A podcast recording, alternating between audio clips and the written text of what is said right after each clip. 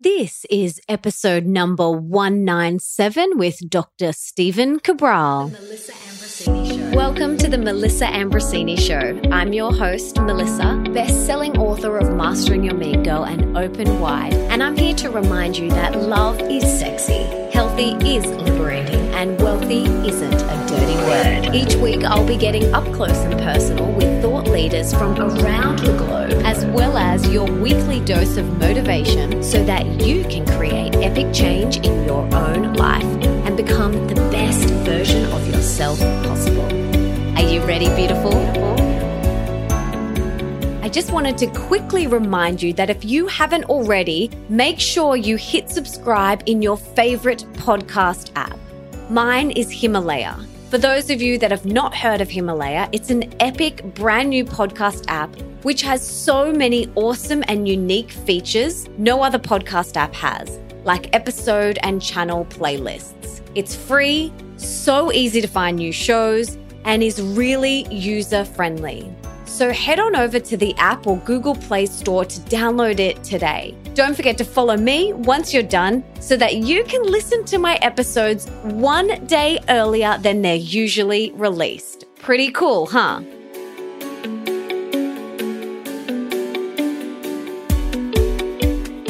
Dr. Stephen Cabral is a regular on the show. But for those of you that don't know who he is, he is a board certified naturopathic doctor and the founder of Cabral Wellness Institute and StephenCabral.com. And at age 17, he was diagnosed with life altering illnesses and given no hope for recovery. Every single day, he suffered endlessly for many years. It was only after Stephen traveled all over the world and discovered how to combine ancient Ayurvedic healing practices with state of the art naturopathic and functional medicine did he understand how to fully rebalance the body and re energize it with life. Today, in Dr. Stephen Cabral's online and Boston practice, where he and his team have completed over 250,000 client appointments, he uses functional medicine lab testing and personalized wellness plans to help people rebalance their mind and body to recover from autoimmune, thyroid, fatigue, hormone, weight gain, digestive, mood, skin, and a dozen other hard to treat health conditions. His mission is to help people understand that there is always a reason why you have not achieved your ideal wellness or weight loss goals, and that you can and will get well again. And in this episode, we chat about how we got into this binge drinking culture what alcohol does to you physically, emotionally, and spiritually, why I personally quit alcohol in 2010. I've never shared this story on my podcast, so I am so excited for you guys to hear this. We also talk about why the blue zones drink red wine for medicinal purposes, how to create new healthy habits that don't involve drinking, and what you can actually do instead that will still bring you joy and socializing and happiness. We also talk about the link between alcohol, candida, gut health, and leaky gut, and how alcohol affects our hormones. We also chat about why quality matters, the healthiest alcohol that you can drink, the detrimental effects of alcohol. We also talk about alcohol and weight gain and how alcohol affects your sleep and mitochondria. And we also talk about whether it decreases inflammation and the important genes that you need to know about and how to get your genes tested, plus so much more. And for everything that we mention in today's episode, you can check out in the show notes, and that is over at melissaambrosini.com forward slash 197.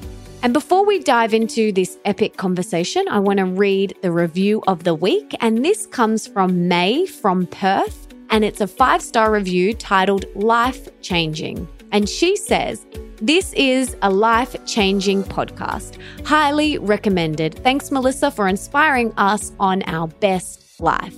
May, you are so welcome. And thank you so much for that beautiful review. I'm very grateful. And now, without further ado, let's bring on the amazing and super knowledgeable Dr. Stephen Cabral.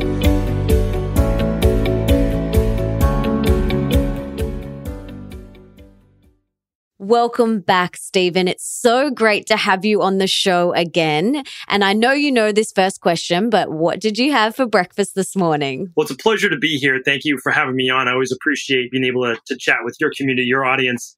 And my answer never changes. So today was a smoothie this morning and lots of great fresh berries, some greens in there, daily nutritional support powder, and I do my my daily fruit and vegetable blend. So that was it. Yum.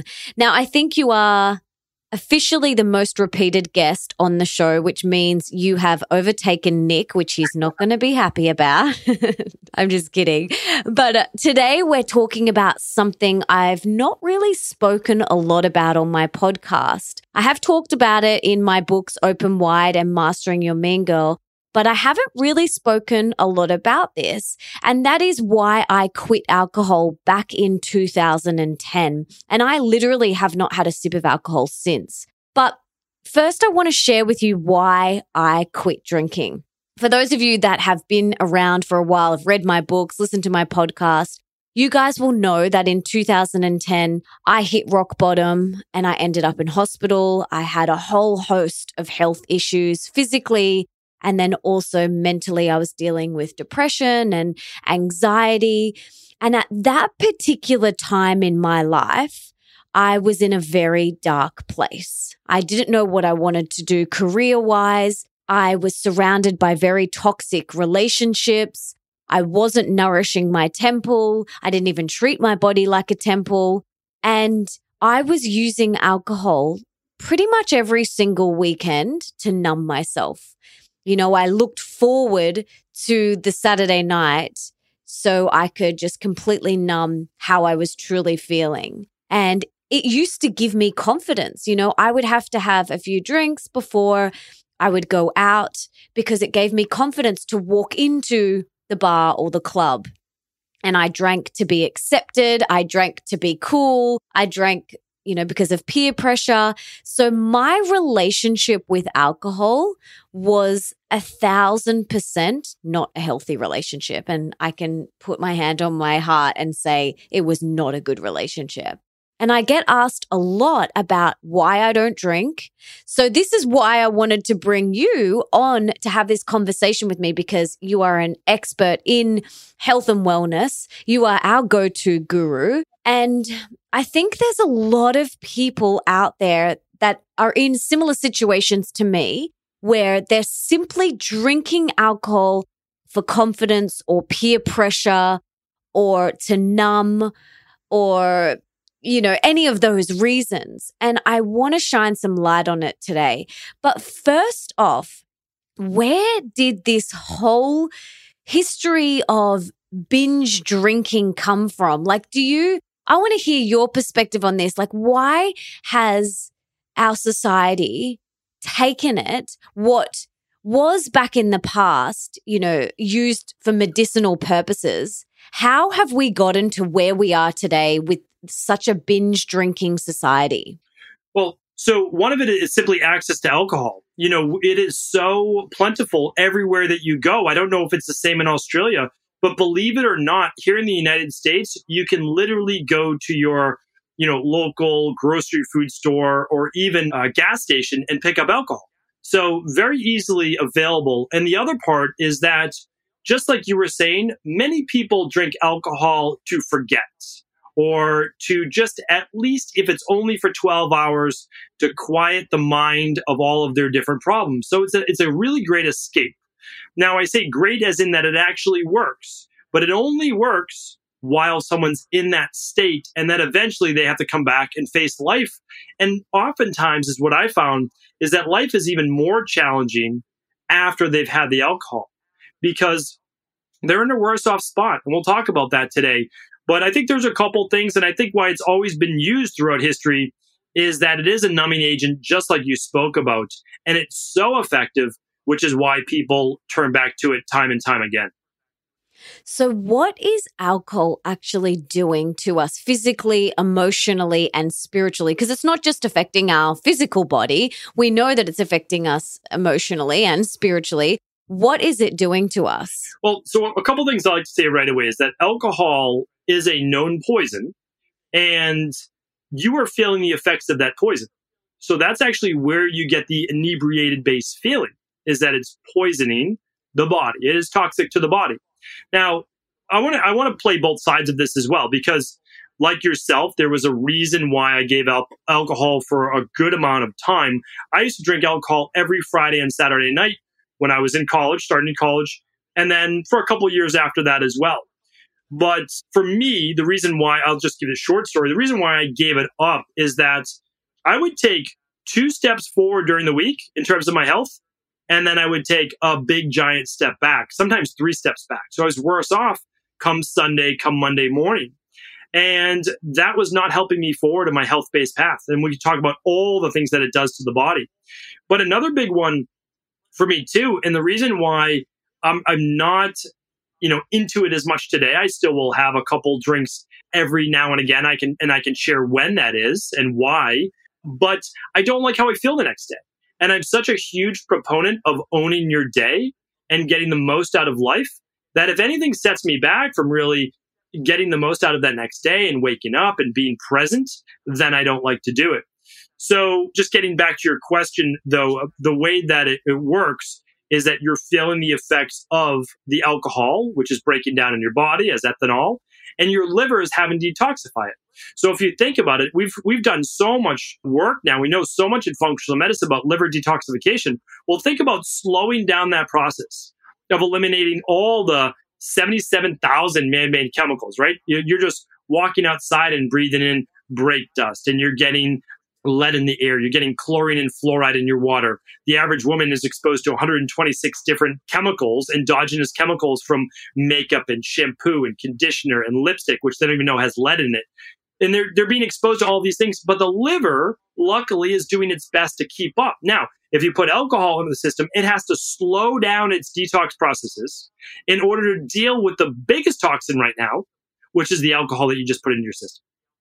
Right. And and I personally and I know you are like this too. We do so much to limit the toxic exposure that goes in our bodies, you know, we use all natural products, organic products from skincare to shampoos and conditioners and I have worked so mindfully over the past 9 years to remove as much toxicity and poison from my environment that for me, it was like, why would I then go and add more? And like you said, our livers are working so hard. They're working so hard just to detox, you know, the environmental toxins that we're exposed to on a daily basis. And then you add in the chemicals in our shampoos and conditioners. They're already working so hard. So I'm like, why would I make my liver work even harder? The poor thing's like trying to do the best that it actually can. So why would I make it work even harder? And for me, I'm the same as you. I don't like the way I feel. I don't like the way I felt the next day. So on a Sunday, you know, and my whole Sunday would be written off. It'd be spent me laying down on the couch, usually eating some sort of greasy, unhealthy food. And that is how I spent a majority of my Sundays in my late teens and early 20s. And then I stopped and I was like, wow, I have a whole extra day in my week now. And so that was really exciting. And I felt so amazing. But why do you think that in the blue zones, which is the cultures around the world with the most centenarians, in almost all of the blue zones, drinking good quality red wine is part of their culture and it's named as a pillar of longevity. Do you think it's the wine or the socializing and relaxation side of things that has the benefits? It's a great question. And I also love the point about getting a full day back in your week because you really do. Like you get Sundays back. And so you can still, you know, go out to brunch with friends or you could, you know, go out and exercise. You can do all of those things without the brain fog, the cloudiness, and able to get to sleep at a normal time that night. Because so many people, it throws them off for the next day or two on Monday and Tuesday because they can't get back into a normal sleep rhythm. Because when you drink alcohol, you don't get into that deep level REM sleep and you end up having to sleep longer and later and you never feel refreshed, which makes it more difficult to go to bed Sunday night. So all that's absolutely true. Now, in terms of the blue zones, this is something that I've studied inside and out because all I care about in my practice isn't who's right, who's wrong, but what's the truth. And I, you know, really to not say that there's not a lot of evidence and truth to the blue zones to learn from, in my opinion, now gets to be ignorant. I know that a lot of people say, like, oh, well, you know, what about this? And they can always show outliers. There's no doubt about it. But we just found this was literally just discovered. It's in Bolivia, and I can I can send up a link. This I just saw this two days ago. Another what will be now be considered a blue zone based culture of what they ate, what they drink, and all of these different types of things and how active they are. It is my opinion that the alcohol, and I can back this up with, with research as well, but alcohol is not extending lifespan by itself, but what it does is it decreases the stress hormone cortisol. Now, it does that when you are enjoying yourself. If you are miserable, that's a different story. But with the blue zones, what do they do? Well, they gathered as community. They got around, they worked for the food, they cooked it, they might have each brought some things together. They, they got together, they enjoyed themselves as family, as friends. They had a glass or two or so of wine. They weren't drinking six glasses. And we're also talking about glasses that are four ounces, six ounces, not an eight ounce glass. We're not talking about a big pour. And you would use it almost as a digestive as well with a nice, with a larger meal. Because we're eating smaller meals and you get together as a community, it would be a larger meal. I always give the analogy when I when I was younger, every Sunday after church, we would go over to my grandmother's. So everybody would be gathered around. It'd be my family, my grandmother, my grandfather, my uncle, and we would all have this big meal. But no other time during the week did we have a big meal. And that's also when the adults might have a glass or two of wine. We had dessert that day. It was spread out over three hours. And so to me, that is one of the best things you can do. Now, you don't need alcohol to do it. You can do it naturally by decreasing stress hormones. Now, what does that mean? Well, what about doing, and I know that you're big on this, a self care day? What about if you took your Saturday or Sunday and you went to the spa or you did an Epsom salt soak or an exercise or workout and then acupuncture or a light massage. All of those would work as well to reduce those stress hormones. So, for the people listening who are like, but Stephen, I need it every night to relax, you're saying that maybe we could try some other strategies like the Epsom salt bath or meditation or some yin or hatha yoga or a relaxing infrared sauna. There's so many other things that are healthier for you that you could do instead in the evening instead of reaching for the glass of wine or the or whatever alcohol your choice is? My question is always why. If people because i have friends who drink every single night and they they go home and they have a, a you know a bottle of wine whatever it might be. And i'm not here to judge at all. Like that's totally fine. That's your life and you're an adult. You get to make those decisions as long as it's not harming anyone else. But i always ask why. So why are you getting to the point that you're getting essentially inebriated or drunk every night or having multiple glasses that if you didn't do it, something in your life would be missing. So I always ask that first because I'm I'm big, yes, nutritional supplements or add-ons or whatever it might be to combat. Sure, absolutely. I agree with it. But I also look at it as can you not do it? And if you can't, what is the reason why? And usually again it goes back to escape. People don't like their work they might not be in the best relationship. They might be in a bad place with their family, with parents, whatever it might be. And it's some form of escape. So my ideal goal is this. Let's work on all areas of life. I always call it the big five relationships, body transformation to a healthy spot, wellness, spirituality, and your career. I think you need to master those five. Nobody's perfect. But if you get yourself set in those five spaces, I'll tell you, most people who do that, they don't really want to drink that much. And they don't want to do it nightly. And the reason is they're going to miss out on getting up early or taking advantage of every hour of the next day. That's my opinion, but that is what I see. I have to interrupt this juicy conversation to tell you about today's podcast sponsor, Sweaty Betty Activewear. Now, I first discovered Sweaty Betty in my early 20s when I lived in London for two years, which is where their first store was opened. 20 years later, Sweaty Betty is still going strong. And for those of you that have been following me for a while will know that my standard daily uniform is either a bikini or activewear. And their power leggings are my favorite. I love how they soak up moisture and are made with such quality that they last for years. And I love the name power leggings. They make me feel super powerful. And I believe when you feel good in what you're wearing, you will show up to the world as the best version of yourself. So today we're giving you 20% off all full priced items with the code MA Tribe. All you have to do is head to sweatybetty.com forward slash podcast and use the code MA Tribe for 20% off. How cool is that? Now let's get back to this epic conversation.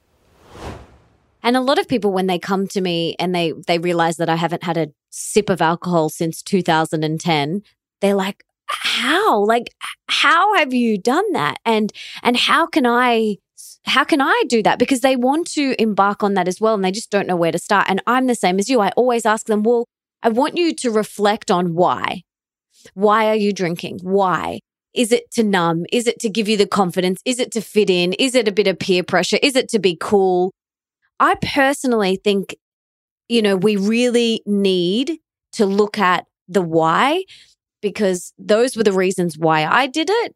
And I personally think they're not the best reasons. And so maybe next time you do go and have a drink, you ask yourself, well, why am I doing this? Do I feel peer pressure right now? Am I trying to fit in? Is it a habit? And be really honest with yourself because often a lot of it is habit. And I used to go out every Friday and every Saturday night for cocktails. Now I go out for coconuts. You know, so it's instead of catching up for drinks with your friends, go and do something different. So when I realized, okay, this is not how I want to live my life anymore. I, I thought, okay, well, what am I going to do with my Saturday night? And what am I now going to do with my Sundays? And I had to create new healthy habits. And I didn't even know where to begin. So I was like, okay, well, I'm going to go for a walk with my friends, or I'm going to do something creative like an art class or a pottery class. I'm going to go stand up paddleboarding. I'm going to go to the beach. I'm going to play tennis. There are a million things that you can do in a social environment that don't require you to become unconscious and poison yourself. And I have two really great friends here in Australia. They're meditation teachers, Tim Brown and Gary Goro and they created an event called the Conscious Club. And it was once a month and they put it on in Sydney. And then I think they moved it around and they did one in Brisbane and one in Melbourne as well. And once a month, they did this conscious club where they brought, sometimes there was about 600 people there. And it started with like 30. And I went to the first ever one. And we began with a meditation and it was about coming together to become conscious because they, you know, used to party as well. And they, you know, stopped that long, a long time ago. And then they were like, well, what can we do on a Friday and a Saturday night? So they created the Conscious Club and they brought people together on a Friday and Saturday night and we watched an inspiring doco. There was sometimes live music. There was an organic vegan meal. There was meditation and mingling. And this took off. As you can imagine, Stephen, it absolutely took off. And so I want to encourage everybody listening to instead of doing your habitual Friday night drinks, Saturday night dinner and drinks, you know, do something different or just go to bed and then wake up early and you've got all of your day on Saturday and all of your day on Sunday to do the things that make you feel good as opposed to doing the things that are poisoning your body. Absolutely right. And that's that's the interesting thing is that you will never get to even move in my opinion closer to the things that you want out of life if you're pushing yourself further away by participating in excessive alcohol. I'm not talking about a drink, but excessive alcohol. And the reason is that a lot of the time we have to do what we have to do Monday through Friday. A lot of people are in jobs right now that they may not love. But in order for you to work on you, then you need the weekends. And if you are waking up late because you stayed out late or you're waking up hungover or whatever it might be, you're not going to get to that space in the first place. Like you need that time. And you also, you don't just need the time, but you need to make sure that you're clear headed, that you can sit down and write, or you can study for that certification or exam or whatever it is that you're doing. So there's so much to the benefit of that, meaning like that the time that you get back. And I love that people are creating groups like that. You know, one thing that I'll share is just that I still, I, so I believe everybody needs to take a sabbatical from almost everything in life every once in a while.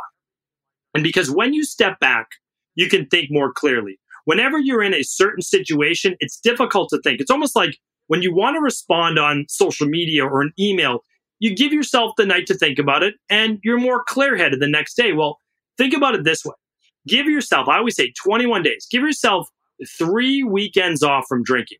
And that might mean that you need to just come up with excuses, go on a vacation, go away from your, your drinking buddies, your friends, whatever might be your social group. And then do that and see how you feel. You need a different frame of reference. You need to create what I call a new normal for a period of time of what life could be like or may be like.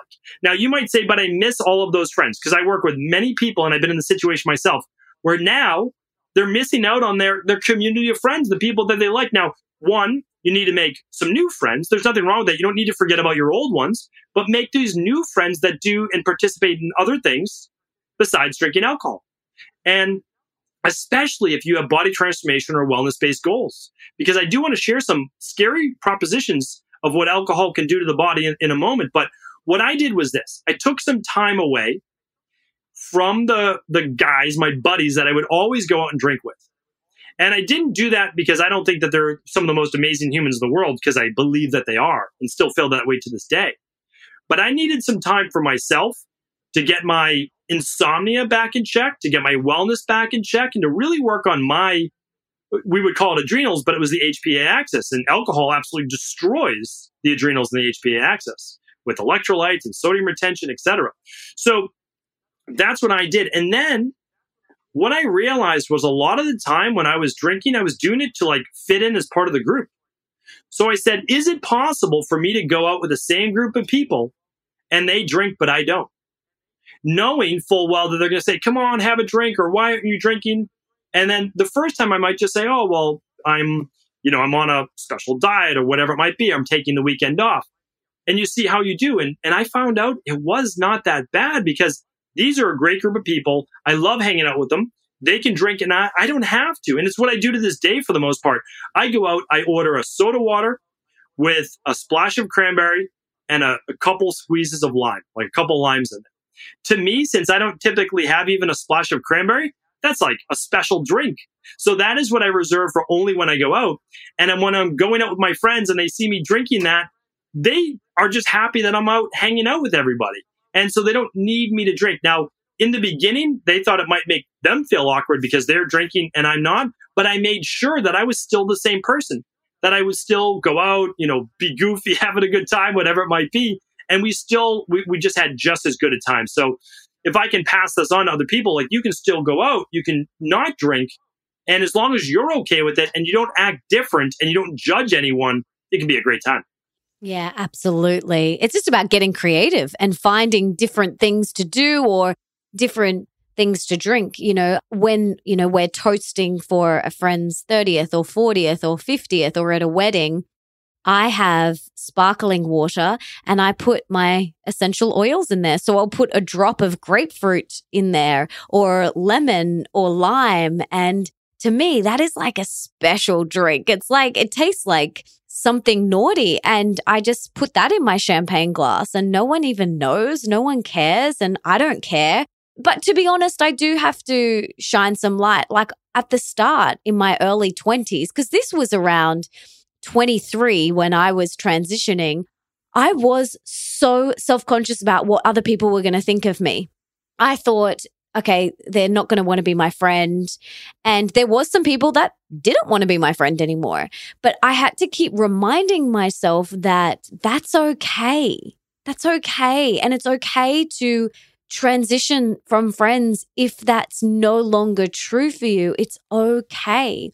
And what you do then is you create space for other people to come into your life. And if that's happening, then I don't want you to be hard on yourself. I just want people to know that that is okay and that can happen. And you've just got to continue to stay true to you because every time you go out and you drink, even though you don't want to, and it's no longer true for you, you are denying your truth. And that builds resentment. And resentment causes dis ease in the body. It creates disharmony. So we need to make sure that we're always living in alignment with our truth and we're staying on our path so that we don't get ourselves sick. You know, we want to stay true to ourselves in every area of our life. You know, like you were saying before, the top five areas, it's really important that we are living in alignment with our highest values in those top five areas. But I would love to shift gears a tiny bit now and go a bit more into the physical. I want to talk about what alcohol does to candida and leaky gut because I know there are so many people who are out there doing, you know, gut healing protocols and and doing all these amazing things, but then they're going out on a Friday and Saturday night and drinking and I'm kind of like, uh you might be wasting your time. And we all know how important gut health is. Like, unless you've been living under a rock, you know how much I bang on and on about gut health.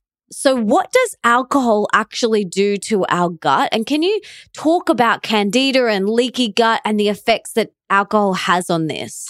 Without a doubt. And and you're right you eventually can have some alcohol, but in the beginning, people are trying to eliminate this food and that food, or they're on, you know, even like a carnivore based diet or keto based diet, but then they're drinking alcohol on the weekend and, and saying, oh, it's keto based alcohol. They just don't work together. Like that's just not how, how things work. And so when you look at it, you're looking at alcohol and you're looking at predominantly fructans or fructose that is feeding the yeast or bacterial overgrowth. So a lot of people have candida overgrowth. Many other people have SIBO, small intestinal bacterial overgrowth. But really what we're talking about are sugars that are in the alcohol. Now people say, well, this alcohol has no sugar. From a technical standpoint, that might be true in terms of sugar, but it has sugar alcohol. And that sugar alcohol falls under part of the FODMAPs, which just stands for fructo, oligo, di, mono, and polysaccharides that feed yeast feed candida and feed bacteria. So when you look at that and when you drink alcohol, you are actually feeding the gut.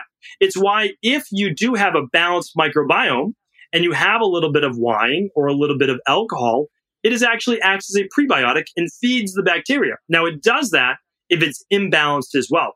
But another big thing that you get from alcohol and it's not a good thing that you wouldn't get from just say like let's say grapes or we'll say fruit is that when you take in alcohol you actually create increased intestinal permeability. We refer to it as leaky gut typically. Now when this happens you are spilling proteins so you're going to become more intolerant to certain foods. You increase overall inflammation whether it's bacteria spilling out proteins amino acids yeast etc that's coming through the gut wall. Now, when that happens, inflammation increases. When inflammation increases, we begin to see things such as the first signs of dis-ease in the body. Many people end up with autoimmune based issues. They end up with headaches or skin rashes such as psoriasis or eczema. They get rosacea. And we don't always attribute that to leaky gut. But we know now, very scientifically, that 90% of all autoimmune based conditions have leaky gut intestinal permeability as its primary source, its primary underlying root cause of what set off the immune system. Now, there's debates of how the immune system gets set off, but there's not a debate that intestinal permeability begins to set off that cascade based event. So if you're someone dealing with yeast overgrowth, SIBO, H. pylori, or intestinal permeability, and you're trying to fix that, I really recommend cutting back on the alcohol, at least in the beginning, and then very moderate. And moderate does not mean daily once you recover. There's two people off the top of my head that I can think about that when they drink, as soon as they drink, they literally get this red rash all over their neck. What is that? What's going on there? So there can be vasodilation. So they're getting that blood flow right to the skin. And oftentimes that is mediated by what are called cytokines in the body, and it's an immediate response. So it's an IgE response or an IgA response, or these things called leukotrienes. But basically, it's the immune system and histamines, as people might have heard histamines before, that are actually an immune based reaction to the alcohol they're drinking. Now, maybe it's the type of alcohol. So they might have an issue with beer, or they might have an issue. A lot of times we see it with red wine. So we'll see it with red wine, sometimes champagne, but if someone to drink white wine, we don't see anything. Or if someone to drink beer, we don't see anything. So it can, it does matter based on what it is sometimes. And also what we've seen is this people have gone over to Europe and they've drank wine from a, you know, biodynamic, all organic, no pesticide farm. And they'll then drink in the US or a place that has a lot of pesticide spraying and grapes are one of the highest pesticide sprayed fruits out there. And a lot of times we believe it could actually be a pesticide based reaction. But whatever it is, you know, and you can attribute it directly to what you just consumed. And that was the alcohol. So their body's having an allergic reaction, like a histamine reaction to the alcohol. Is that right? Yeah, or whatever's in that alcohol. Again, it could be the alcohol itself, it could be the food source, gluten, rye, grapes, etc., corn, or it could be the pesticides. Yeah, and all the preservatives and other junk that they put in there. Yeah, the yeast they add to it. Yep. So what about alcohol and hormones, you know, especially women. Like, how does drinking affect our hormones? Because I know another thing that you and I talk about a lot and we see a lot is so many women have hormonal based issues. I, you know, I feel like almost every female I speak to has some sort of hormonal based issue. So, how does alcohol affect our hormones? Yeah, and you know what? You're right on. So, your hunches that's why I say anecdotal evidence and anecdotal talk, like with your friends, you're in the health field. You speak to tens of thousands of women. And when they come back saying this, and I've got this, and I've got this, it's that's real data. Like that matters. A lot of people say, like, oh, that's just anecdotal. Well, anecdotal evidence is where you start. And then you can back it up with science as well. And I'm teaching a class right now, an online class on this, and I'm going through estrogen dominance estrogen dominance. I, I run thousands and thousands of labs every year. And I can tell you that about eight out of 10 women have some degree of estrogen dominance. That means during the luteal phase, during the last 14 days of their menstrual cycle, typically somewhere between five days to maybe 10 days before they get uh, day one of menstruation, they get more PMS based symptoms. And it might just feel like bloating or nervousness or irritability, or it might be skin rash, or it might be headaches. It could be water retention, skin rash, etc. But this is this is really predominant in our in our culture in our society. And even when we're again working with postmenopausal, progesterone levels are lower. So I want to go over that. And the reason is this that alcohol creates more estrogen dominance. It can actually produce more estrogen. Multiple pathways. One, it increases blood sugar. Two, it decreases restful sleep. Three, it can increase the fight or flight or stress based response from a blood sugar. So what happens is when you drink alcohol, you actually spike blood sugar. But there's a subsequent event that happens the next morning, which is usually hypoglycemia, low blood sugar, which is how it affects your adrenals. Because then your adrenals get into a more of a, a fight or flight based response. It's the, the HPA axis, but for today's show, we'll just call it the adrenals. So your adrenals spike stress hormones, which are catecholamines, uh, norepinephrine and, adrenaline, and then cortisol. Well, that spikes it up and that brings more blood sugar into your bloodstream because your body needs that for fight or flight. And then you get this yo-yo based effect. So it affects mood and it affects, again, vasodilation, headaches. A lot of women get breast tenderness or they get skin rashes or they start to get PCOS based symptoms because then it can affect, again, when cortisol and stress goes up, progesterone goes down. Estrogen, I'll tell you this, is typically always normal on a lab test, almost always. However, progesterone is low, which means that women, it feels like high estrogen. And that's what estrogen dominance is because estrogen has to be in balance with progesterone. When it's not, you get all of the symptoms of high estrogen, even if estrogen is normal, because it's not in balance. Your body always works to achieve something called equilibrium or homeostasis. When it can't do that, it has to compensate. And then we get the downfall. We get the, again, that's where the mood comes into it. The lower mood, the irritability, trouble sleeping, low libido, low ambition, low drive, brain fog. And I can't tell you how many women we've worked with and do work with with all of those symptoms, and they have no idea that it's coming from estrogen dominance. Mm, wow. Holy moly. And it could be as simple as just removing the alcohol for a couple of weeks and seeing how your body re- responds to that it could be as simple as that you know and and you could increase your health and wellness by just doing something so simple and not to mention like drinking alcohol is is quite expensive you know like it's an expensive hobby and you know i remember when we first started dating nick and i we, he would take me out to dinner and he's like, geez, you're, you're a cheap date, you know, because you, you don't drink alcohol. And it is, you save a lot of money because you don't have to spend it on alcohol. Then you don't have to spend it on taxis because you can drive and then you're not buying fast food at, you know, all hours of the morning. And by no means am I being judgmental or anything like that. Whatever people choose to do is their choice. And I respect that 1000%. Some of my best friends enjoy a glass of wine and I don't judge them. I'm not judging anybody. What you choose to do with your time and your money is your choice. We are simply, and why I wanted to do this show is to simply present the information so that you can reflect within yourself where you're at. That is why we are having this conversation today. It's not to be judgmental at all. I totally believe that everyone has their own choices and, and that is perfectly okay. But I just want to present this data. I'm just popping back in to tell you about another one of today's epic podcast sponsors, BetterHelp. For those of you that have been following me for a while will know that back in 2010, I hit rock bottom and ended up in hospital with my health taken away from me. I was dealing with a whole host of physical health issues, which you can read about in Mastering Your Mean Girl. But I was also dealing with some mental health issues from anxiety, panic attacks, eating issues, and depression. So that was the first time I started seeing a therapist, which helped me so much.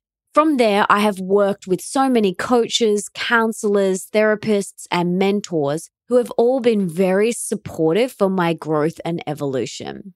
This is why I'm such a massive fan of getting support when you feel you need it. Some people think that you have to do this thing called life alone, but let me tell you, you don't. You don't have to do it alone, and reaching out for support is okay. In fact, it's very brave and courageous. This is why I love BetterHelp, which connects you online to over 4,000 licensed therapists, counselors, and caring professionals that specialize in the issues that you want to talk about.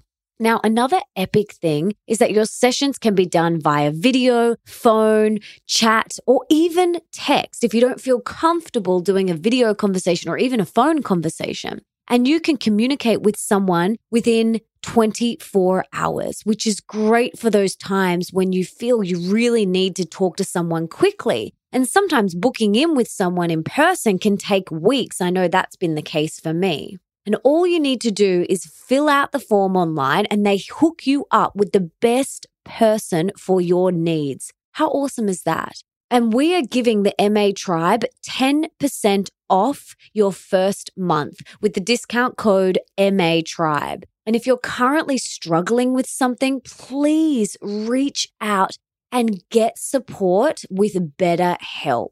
All you have to do is head to betterhelp.com forward slash MA tribe to get your 10% off. And remember, it isn't shameful to ask for help and support. It is actually incredibly brave and courageous. So please reach out if you feel you need support and help right now. Head to betterhelp.com forward slash MA tribe. Now, let's get back to this juicy conversation. And something else that I also wanted to shine some light on is obviously, like with food, quality matters, especially when it comes to alcohol. Now, even if it is the best quality in the world, you know, I it doesn't interest me. You know, some people are like, "Oh my gosh, there's this expensive red from Italy that's been fermenting for decades." Like uh, to me, it just doesn't it doesn't interest me. You know, but there's some other people that that really interests. They're they're they're connoisseurs. They're wine connoisseurs. But I really want everybody listening to consider the quality, you know, and I'd love for you to shine some light on how important when it comes to alcohol is quality. The quality, without a doubt, it, that matters. There's no doubt about that. I believe if you're going to drink wine, I would love to see people go with more of a dry red wine. I would love to see them in terms of looking for an organic, a biodynamic, which are different. So it has to do with the type of pesticides they use for the organic. And then also the biodynamic is how they're treating the soil, how they're growing in general. Like all of those things matter. So I would love to see that. You also support a lot of smaller wineries and vineyards, which is a great thing to do you learn more about it. So that may allow you to reflect on other types of wine. You might feel less of the detrimental effects the next day. But, you know, even if we're not talking about wine, the biggest thing that I see is what people are mixing a lot of these mixed drinks with. So if you're going out and you're getting, whether it's vodka or whatever else, rum, a lot of times you are taking the 30 grams or so of sugar that would be in one shot or six ounces of wine or you know an, an eight ounce beer or so and you're then doubling that with a mixer. So if you're adding fruit juice to it or a sweet and sour mix or something like that you're literally doubling the sugar content. So you're taking it from 30 grams or so for a lot not not all of them are 30 grams but most are and you're now doubling that to 60 and if we just do a quick multiple of four, you're now taking in what 240 calories. So that's just from the sugar of empty calories. And that is obviously not good for blood sugar, right? It's not good for body fat. And what it does is even more detrimental, which is how it throws off your immune system and it throws off your electrolytes. So a lot of times we're getting depleted of sodium and we're getting depleted of a lot of other minerals such as calcium and magnesium. That's why drinking and chronic alcohol can lead to osteoporosis and it can lead to a lot of other detrimental effects, which is why you know, even after I said, okay, well, I'm more productive, I feel better the next day, I don't have to stay out as late, et cetera, et cetera. I also said, well, there's a lot of health based effects. And in my family, I'm not exactly born into the greatest genetics, you know, so I'm looking at heart disease, I'm looking at cancer, I'm looking at diabetes. And the more alcohol you drink, the more chance for high blood pressure, the more chance for cholesterol based issues, the more chance for type 2 diabetes or blood sugar issues, and then also an increase in esophageal cancer, throat, mouth, bowel cancer, colon cancer, liver cancer, breast cancer in women. So when I see that, and then I also say, well, an increased risk for dementia for a lot of people, I just say, I need to keep this to special occasions that I choose, that they don't choose me. So if I'm like, for example, and this will be the last part to this, is that I'm going to a wedding this coming weekend. I'll be seeing friends that I won't have seen in maybe 10 years, a lot of my high school buddies. And I've been friends with them for 20 years and I'll be at a wedding. A lot of people drink at weddings. I don't know if I will or not, but I give myself the option to drink if I choose to, if I feel it's what I want to do that night. But if I do drink alcohol, I don't need to drink like I'm 20 years old anymore, 21 years old here in the US, we'll say. I can have one drink or two drinks and be good. And so that's what I also want people to get to the point where every once in a while, when you enjoy it, when you want to, as a social setting, if you choose to, good but you're in control. You decide if you have one drink, two drinks, or you know what? You start drinking your drink and you're like, you know what? No, I don't want to drink tonight. And then when you can stop, that means you are in total control. That's what it's all about in life. Yes, exactly. And not succumbing to that peer pressure. You are the one in control. You make the choices of how many and if and when. And I think that is really important that we take ownership. But I would love to chat to you about alcohol and weight gain because I talk about this in my first book, Mastering Your Mean Girl. A few years ago, I gave my dad a little assignment and I said to him, let's try as a New Year's resolution, let's try you not drinking a single drink for all of January. Okay, let's just try that. And don't change anything else. Like, I don't want you to change a single thing. And he didn't increase his exercise. He didn't change his diet. He was still eating exactly the same. And, you know, my dad would have pretty much a glass every day, maybe more. And he likes, he enjoys different things. He enjoys spirits, he enjoys beer, he enjoys wine, he enjoys champagne. Like he, he, you know, he doesn't just have one thing that he enjoys. And so he did it. He did all of January with zero alcohol, not even a sip. And he reported to me on the 1st of February. And I said, Dad, how did you go? And he said, I have never felt better. He, not only that, he lost six kilos and he was sleeping throughout the entire night, where in the past he would get up maybe two, three, four times a night to go to the bathroom. And so he was sleeping through the whole night and getting good quality sleep. He'd lost weight and he was no longer craving, you know, the sugary, salty foods. And he even said, he was like, I would go out and all of his buddies were like, come on, drink, have a drink. And he's just like, mm, this is not the environment that I really want to be in. And so it really was such a big shift for him. And so I would love to hear for someone who has a wellness goal of losing weight, let's talk about alcohol and weight gain. Absolutely. And for anyone thinking that the story you just shared is unique to your dad, we see that every single week in our practice. Even just in our, so we have two practices here in, in Boston. One's a personal training body transformation studio that we've had forever. And then one's our functional medicine practice that we've had not quite as forever, but a long time. And oftentimes the personal trainers there who help clients with nutrition and exercise, they just do 21 days. We try to do the alcohol free you would not believe the life transformations that take place with going alcohol free for 21 days. And the worst, like, there's no downside. The worst thing is you tried it and you're like, oh, well, it wasn't that big a deal.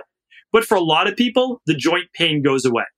Just like you said, sleeping through the night and feeling well rested. And the reason is that you are getting into deeper levels of REM sleep. For, for most of us, we try to get like three or four full sleep cycles in. So when you look at that every 90 minutes, we're trying to get in all these sleep cycles. With the alcohol, you're in and out of them. You don't get those full sleep cycles. So brain fog, cloudy thinking, you're going to have more of that the more alcohol you drink. And also, your dad waking up multiple times during the night. Well, there's a hormone that your body naturally produces when cortisol levels are low and melatonin levels are high called antidiuretic hormone.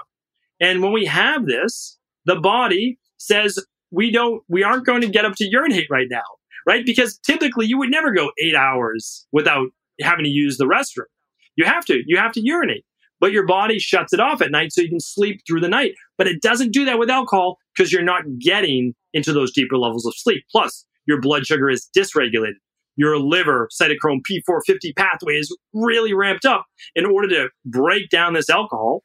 And it makes it even harder with all these people with genetic mutations of the MTHFR gene. And I know you've spoken about that before. Nick's spoken about that. Well, it's 33% of our population. It's about a third of our population has that. And you're not, you're going to create even more inflammation with the alcohol. One is because it's depleting you of your B vitamins. So we know folate, B12, B6 are so important for neurotransmitters. I mean, just that alone, we talk about mood.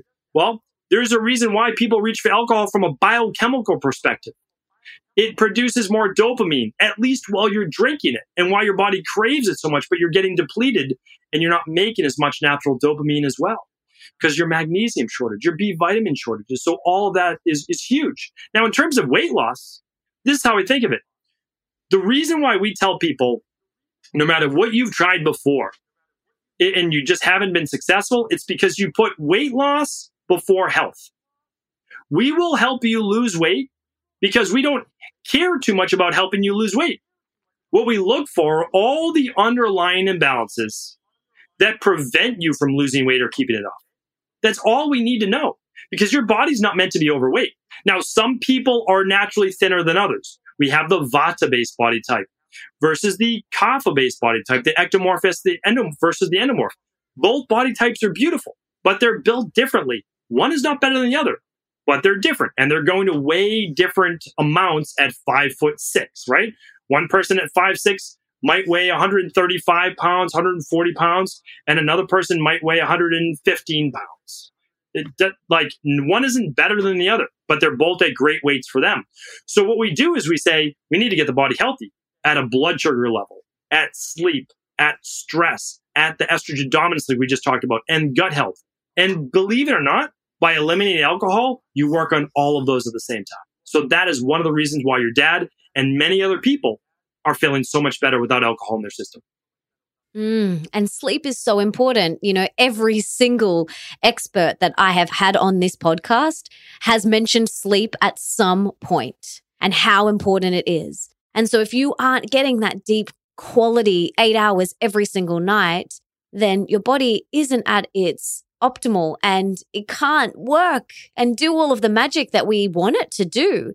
And so, yeah, I, I just love that. And, and my dad has since done it again and he did it just this last year gone and he did it again and he said the same thing. And, but then he went back into it.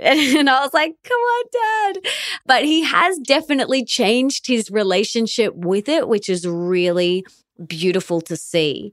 And I had no idea that it depletes magnesium and Bs. I didn't know that, which is really interesting. So, for yeah, people like Nick and I who have the MTHFR, it's really important that we know this.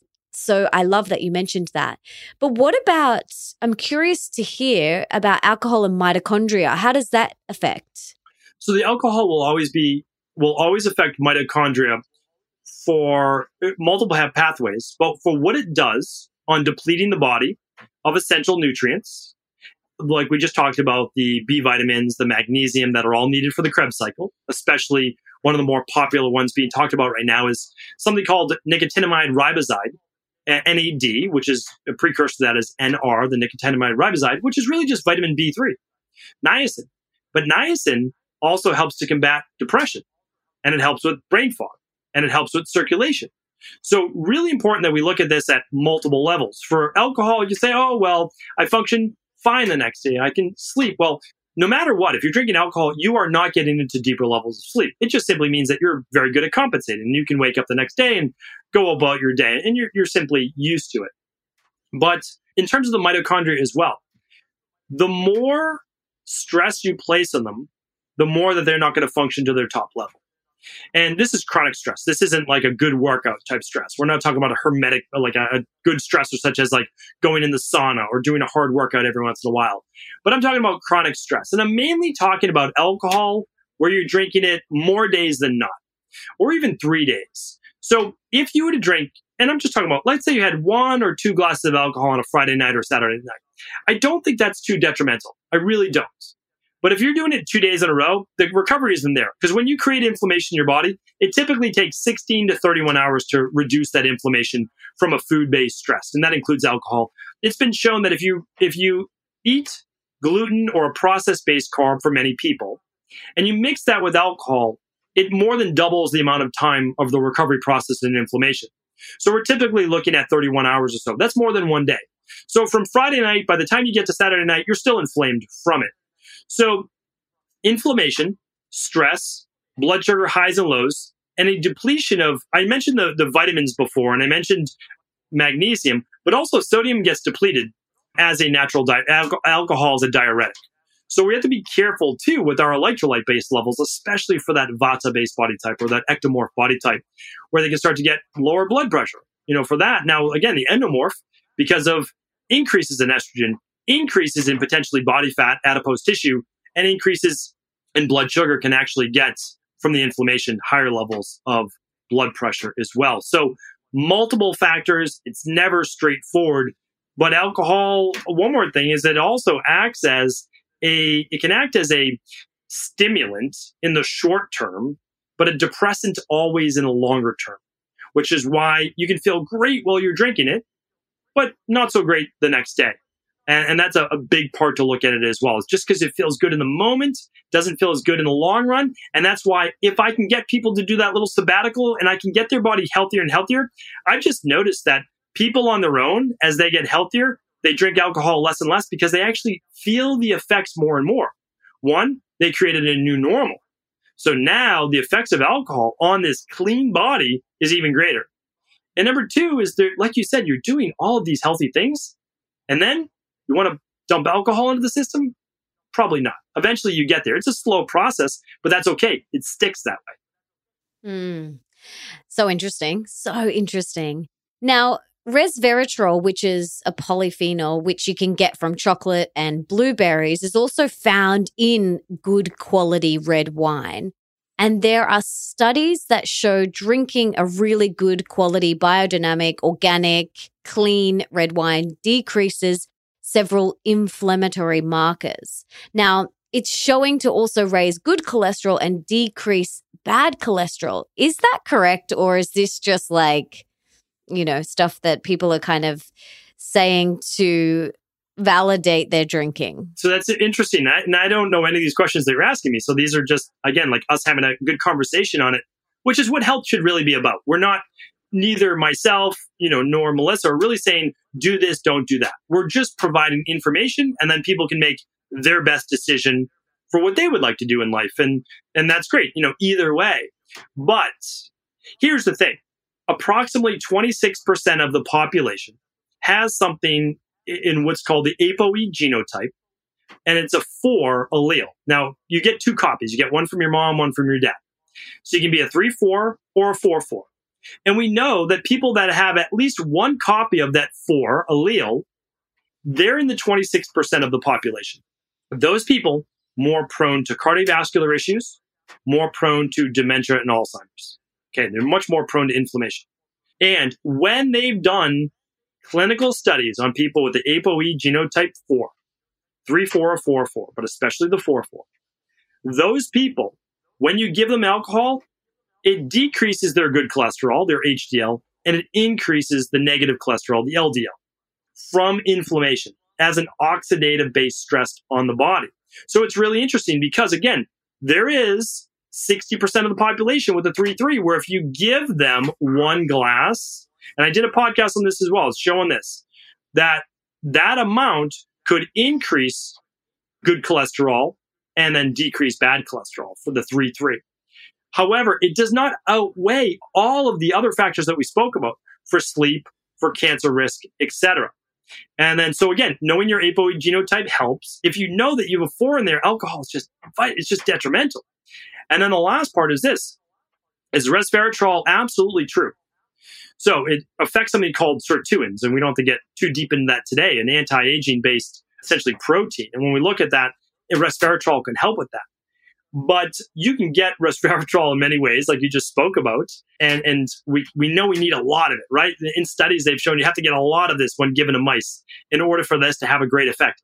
I still believe we are getting the anti-aging benefits of alcohol from its calming of the sympathetic nervous system and its boosting of the parasympathetic nervous system, which boosts anti-aging hormones such as DHEA. And it allows your immune system to work better. It allows you to fight cancer-based cells through a process called apoptosis, where it, it programs cell death for those cancer cells. And you're relaxed, you're enjoying yourself. So I just want people to find other ways to enjoy themselves besides alcohol. And that is where just getting into the healthy lifestyle in general, meeting new people, getting new hobbies, having more ambitions can allow you to get other enjoyment besides alcohol out of life. Yes, and you can still get those polyphenols from your organic blueberries and your chocolate, which is awesome news. Absolutely. And if someone listening wanted to do the gene testing to find out whether they have that gene, I've done it and I know there's 23andMe. What are some other gene testing websites that people can can order a gene testing kit from? Yeah, so I always and I want to be I never speak negatively there's a double negative right there against other companies, but be careful who you're running your, your genetics through. So if the company is selling it at a very inexpensive price and they're collecting your data to be sold then to other companies, you have to be careful with that. So I can only recommend functional medicine based companies, or you can ask your doctor if they will run your ApoE genotype.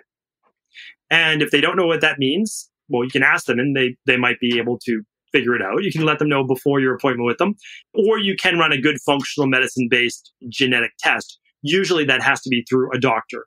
We offer one online, but I don't want to promote that here today. I'd rather them find another source, ask your PCP, ask your local functional medicine doctor if they're able to run that ApoE genotype. And um, now, again, the test is only as good as the interpreter, right? So you just want to make sure it comes with good data behind it. A lot of times, the inexpensive tests I don't love because then they don't tell you what to do with it. So you need to take that data and then run it through another software. Now someone else has your genetics. So anyway, that's why I'm partial, obviously, to functional medicine. Mm-hmm. Yeah, absolutely. This has been so awesome. I have got so much out of it. I have loved chatting to you about this. Is there anything else that we need to know about alcohol and our health? Anything else that I haven't asked you or that you really want to share? Well, I would, to sum things up, I would really say this never use alcohol with the belief that you're doing something to make yourself healthier because it's not. Because for all of the potential benefits it may have for calming the body down or increasing good cholesterol in some people, don't use it for that because there's a lot of negative consequences, meaning that your liver, there's more stress in that, there's more chance for cancer, etc. So if you're going to, my my goal is always to come back to what we started with. Why are you drinking in the first place? Now, if it's a Friday night and you're part of a social based group and that's what you like doing, great. If you're typically having three to four drinks, could we take that down to one drink? And then after that, you have your soda water with your essential oils, or you uh, put a splash of cranberry and some fresh lime in that.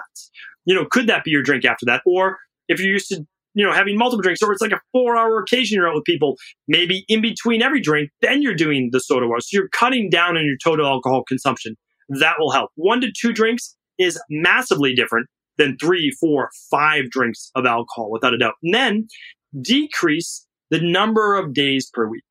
If you're drinking alcohol on a nightly basis, it will catch up with you. You will absolutely age faster, even if it's just from creating what's called advanced glycation end products. Age is very adeptly named or aptly named.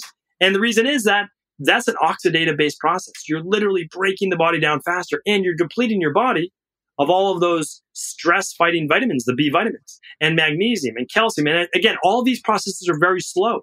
So as it weakens your sleep, as it weakens your bones and your muscles, all of it begins to show up months and years later.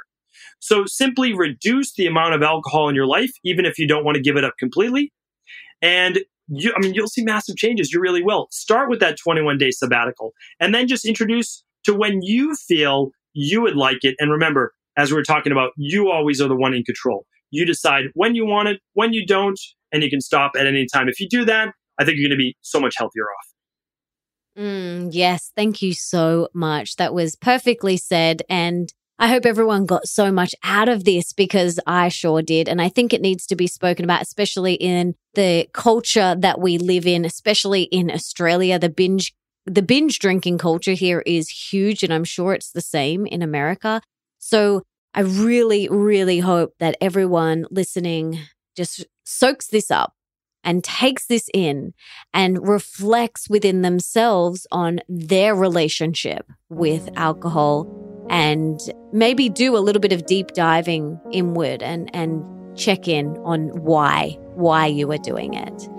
So thank you again so much Stephen for being here, for the work that you do in the world, your podcast, your amazing IHP program where you basically teach people how to become the healers in their home and to heal themselves and to be the healers in their community. What you're doing, the work that you're doing is so important And this is why, you know, I love you and I keep getting you back on and on and on. And I know there's going to be lots more, a lot, lot, lot more. So I hope you are prepared to continue to come back on the show because my tribe absolutely love you so much. So thank you for all the work you do and for being here again today.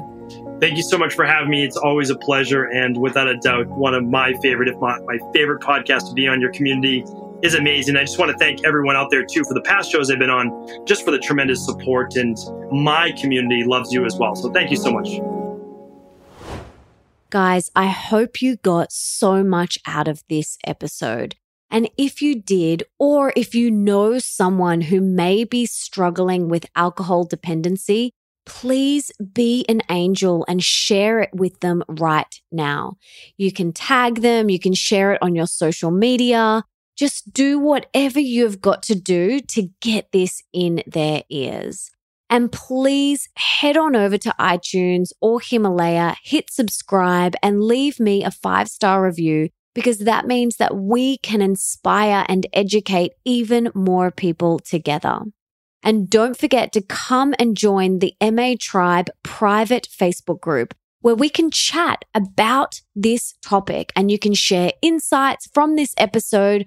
Plus, you can tell me who else you want me to get on the show and what else you want me to talk about. It's a very sacred space where we can come together to discuss all things mastering your mean girl and open wide along with anything else that you feel called to contribute to the open and honest conversation. You'll also get some extra love and support personally from me that I won't be offering anywhere else. And one thing that I get asked a lot is where can I find my tribe? Or where can I find like minded people? This is it, my friends. So head on over to melissaambrosini.com forward slash tribe to join now. And for everything that Stephen and I mention in today's episode, you can check out in the show notes. And that is over at melissaambrosini.com forward slash 197. And you can listen to all my other episodes there too. And just a reminder if you haven't got Open Wide, a radically real guide to deep love, rocking relationships, and soulful sex, make sure you head to melissaambrosini.com forward slash open wide to get your copy now. And you can also get access to my free open wide video masterclass that Nick and I created just for you. And if you want to be the review of the week, make sure you head on over to iTunes and leave that five star review right now. I would be so grateful. And I read every single one of them. And I love your feedback and your thoughts. And I want this show to be the best show for you. So I am open to your feedback. So head on over and leave me that review right now. And before I go, I just wanted to say thank you so much for being here, for wanting to be the best, the shiniest, and the healthiest version of yourself, and for showing up today for you. You rock. Now, if there's someone in your life that you can think of that would really benefit from this episode, please share it with them right now. Take a screenshot, share it on your social media, email it, text it, do whatever you've got to do to get this in their ears. And until next time, don't forget that love is sexy, healthy is liberating, and wealthy isn't a dirty word.